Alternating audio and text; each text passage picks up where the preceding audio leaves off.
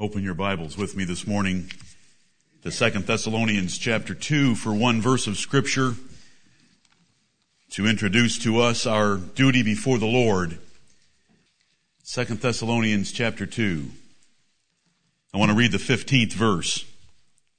Therefore, brethren, stand fast and hold the traditions which ye have been taught whether by word or our epistle.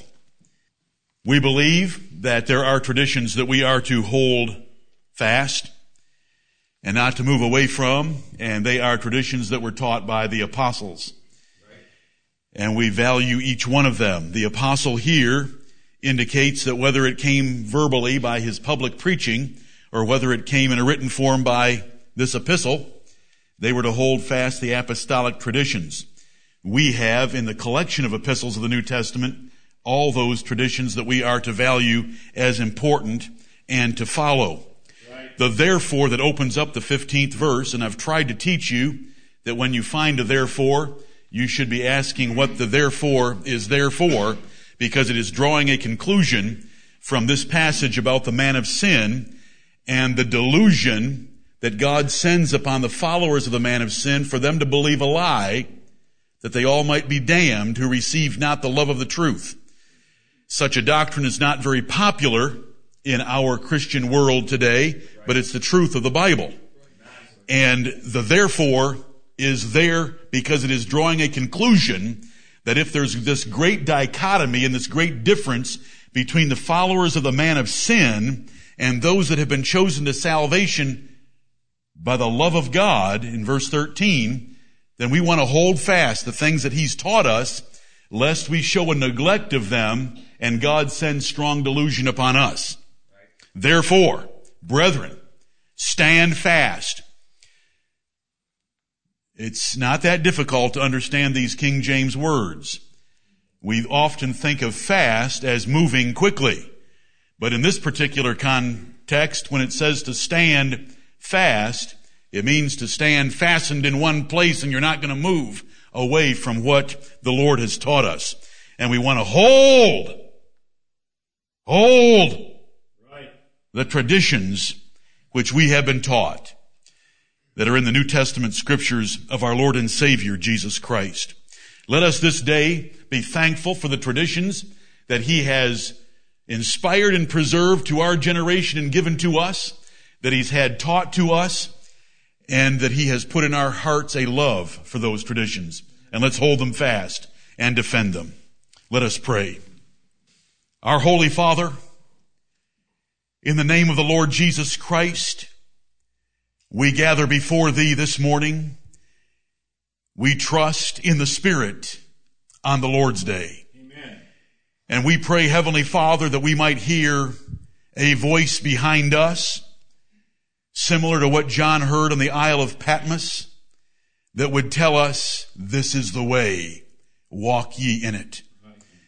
Our Father in heaven, we pray that if we were taken to court, as was our beloved brother John, that there would be sufficient evidence, overwhelming proof that we ourselves ought to be banished to the Isle of Patmos for the Word of God and for the testimony of Jesus Christ. Heavenly Father, let it not be so of any of us that there is scant evidence that we are truly the children of God and the followers of the Lord Jesus Christ. Let there be an overwhelming epistle from our lives that we are indeed dedicated followers of the sect of the Nazarenes where Jesus, the Nazarene, Jesus of Nazareth, is our leader, our king, the high priest, and the apostle, and the bishop of our profession. Heavenly Father, grant us this day that we would be faithful unto him. We thank thee that thou hast set apart the first day of the week as the Lord's day. We are thankful that we have, because of his finished victory over sin, our sins, on the cross of Calvary, that great gift promised before of the Holy Spirit. And we pray that you would bless us with his presence in our hearts among the congregation, guiding us in thy word, blessing us with grace in our hearts to sing and make melody unto the Lord. Let our worship this day be spiritual. Heavenly Father, deliver us from any carnal efforts to worship thee or efforts in the flesh, that they might be efforts blessed, sanctified, and strengthened by you. Yes. O Lord, be with all your churches in every place and grant them the blessing we pray for ourselves as well. And we pray that you would raise up laborers for your harvest that would be able to serve in other places your sheep, Heavenly Father. Blessed God, we thank thee for all thy mercies toward us. We pray that you will continue to show mercy toward this nation and preserve it for the sake of your people within it. Heavenly Father, we're thankful for the Word of God, and we are thankful that it declares things so plainly to him that understandeth. And we're thankful that you have given us such an understanding. We have not obtained it by our intelligence nor by our diligence, but by your mercy.